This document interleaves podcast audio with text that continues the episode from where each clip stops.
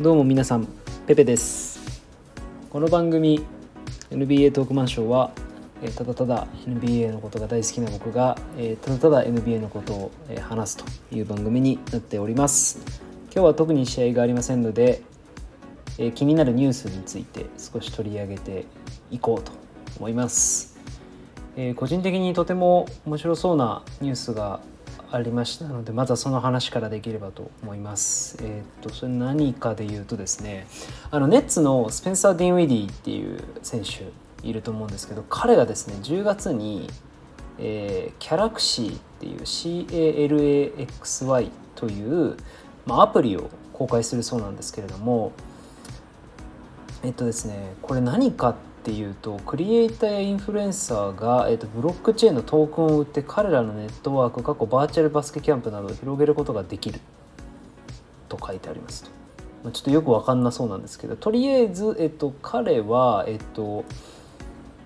まあ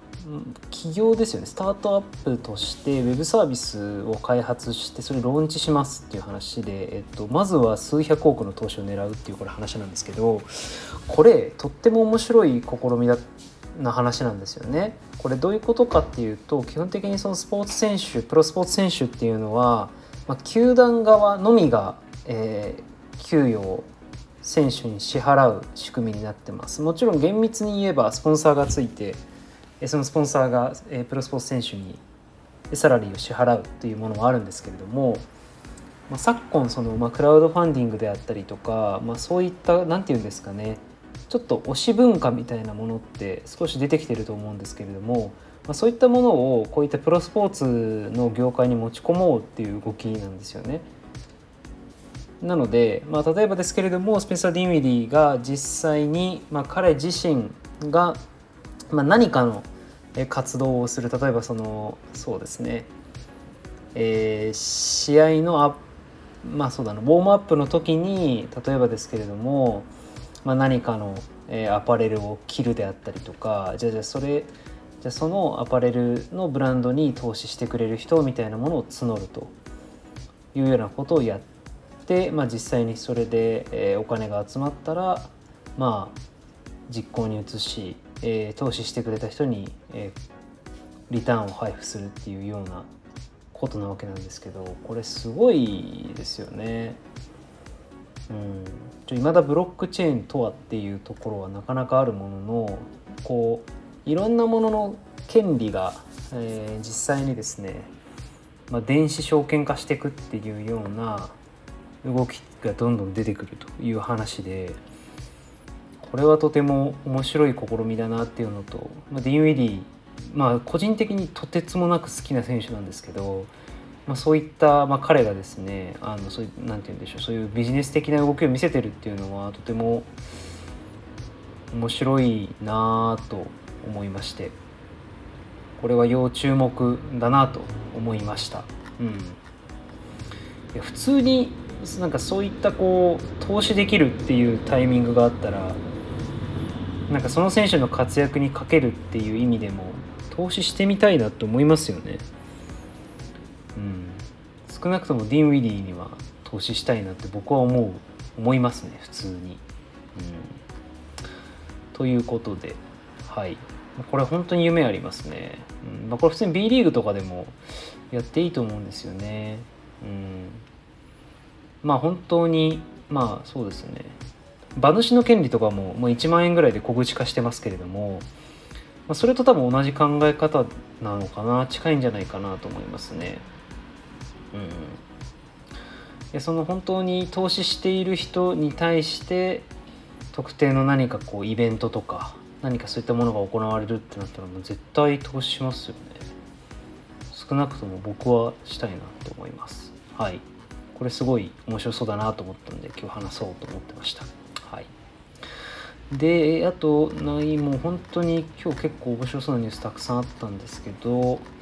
えー、気になったところからピックしていくとブラッドリー・ビールがオール NBA に入らなかった、えー、カイル・ラウリーが入らなかった。ブランド・イングラムが入らなかった。ジョエル・エンビード入らなかった。クリス・ミドルトン入らなかった。これどう思います？みたいな話ですね。これか必ず出ますよね。いやそれはそうだろうっていう話で、うん、その全員入るわけないんだからこれ。結局誰か入れたら誰かが入らなかったけどどうするみたいな話もこれ本当に不毛だなって 思います。はい、個人的にはもう、うん、今挙げた選手全員別に入らなくてよかったんじゃないかなって思いますね。うん、全然僕は納得の結果でした。えーと続いて気になったところで言うと。まあ、やっぱりシクサーまず、まあ、シクサーズであったりとかペリカンズであったりとかロケッツであったりとかその新しいヘッドコーチ探しみたいなことやってるチームの話題ありますよね。まあ、なんかダントーニがシクサーズとのインタビューを設定されたとかって書いてありましたけどまあこれちょっと難しいですね。うん、ああであれですね。ガソルがなんか家族のためにヨーロッパに戻ることを考えてる考えてると。まあ、確かになんかもうもうプレイの仕方とか見ててももうおじいちゃんみたいですよね。もう本当に。もう極力こう走るっていうことをバスケットボールから排除するっていうなんか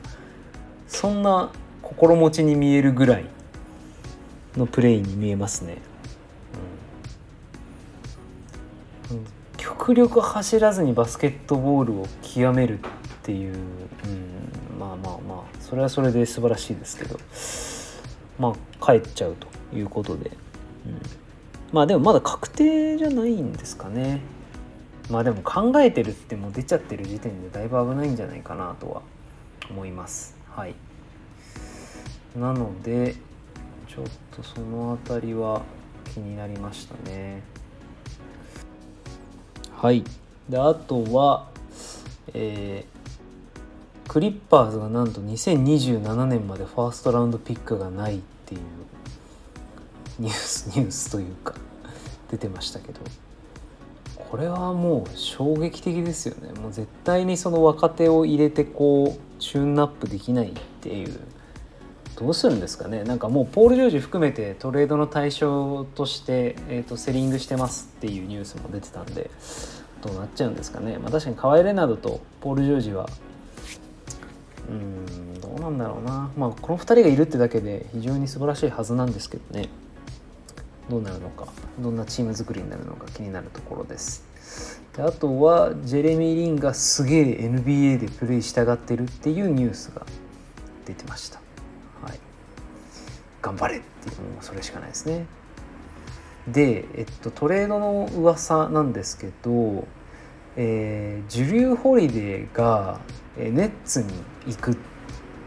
トレードの話が出てると。でこれ結構面白くて逆に、えっと、ネッツは誰出すかっていう話で言うとそれこそさっきのディンウィディとジャレット・アレンと、えー、これなんて読むのかな？無残？まあだうん。残うんこれまあムーなんかムーサって選手ですよね。残難？ムーサみたいな。ちょっとよくわかんないですけど。まああの僕はあのネッツの試合見に行ったことあるんで、はい、あの実際に顔と、はい、背番号とか分かるんですけどね。ちょっと名前の読み方よく分かんないですね。でしかもそれとファーストラウンドピックつけるっていう。えマジ？って絶対つけなくてもいいでしょって思うんですけど、まあ、確かにカイリー・アービングとジュルー・ホリデーのバックコートはすごい合うなって思います。うん。逆にディンウィディとカイリーだと本当に合わないな合わないというかあのプレイスタイルとしてやっぱりボール持ってないとなかなかこう映えない選手なので。2人とも占有率どうしても高くなっちゃうとね。まあそれはバランス悪いよねっていう話だったと思うので。結果的にあのディン・ウィディも活躍してた時ってあカイリーがいない時なんですよね。そう。で逆もしかりっていう話でいやそんな足引っ張り合ってどうすんねんっていう感じになってたんで。僕がその初めてあの人生で初めて見た、えー、試合が昨年、えー、ブロックリンネッツの試合だったんですけどもうその時もその時は2人一緒に出てたんですよ。その時に生で見ちゃいましたね。ディン・ウィディがミスしたのにブチギレるカイリー・アービングっていうのを生で見たんですけどあなんかやっぱうまくいってないんだなって思いましたね。はい。うん、でもこれはすごくいいかなと思うんですけどネッツとしては、まあ、ただこれペリカンズ的には微妙なんですよね。結局ロンゾボールどうすんのっていう話なんですよ。だからロンゾボールジュルーホリデーは確かになんかパッと見バランス良さそうだったんですけどロンゾボールスペンサー・ディンウィディはこれあんまりバランス良くないはずなんですよね。まあシックスマンとかになるのかな？ちょっと分かんないですけど。うん。何やら微妙だなと思ってます。でえっとあとがなんかニューヨークニックスがバンブリートに22 million 出そうとしてるっていう話ですね。年年で1年20だからこういうディールを結びそうなんですよね本当に。ニューヨークニックスって。はバカじゃないのみたいなやつ簡単にやってのけるっていう。逆にすごいねっていう、まあ、今季あの始まる前のタイミングでなんか中のジョーみたいな選手を何人か取って集めてなんかケミストリー生まれるかなと思いきや全く生まれず全然勝てず終わりましたっていう、まあ、今年のニューヨークニックスでしたけれども。絶対にやめた方がいいですよね。バンブリートはいい選手だと思いますけど彼はトロントラプターズにいるから映えてるっていうタイプの選手な気はするんでちょっと危険だなって思いますね。であとクリッパーズにがデリック・ローズに興味示してるみたいな話も見ました。だそこじゃねえだろっていう。それこそクリス・ポールみたいなこうもっと司令塔としてっていうそういうプレイメーカーだと個人的には思うんですけどねあんまりフィットするまあイメージないかなと思います。ルー・ウィリアムズとタイプどっちかっていうとかぶってるかなと思いますね。うん。はい。いやもう本当にね一日だけでこんなにたくさんニュースが出てきます。とっても面白い。はい。ではですねえっと今日はこの辺にしておきたいと思います。明日の試合は、えー、どこ対どこでしょうか。明日の試合はああマイアミヒート対ボストンの第2戦ですね。はい、僕は4-2でボストンがファイナル行くっていう予想してますんでどうなるんでしょうか。楽しみです。はい。今日はこれで以上です。バイバイ。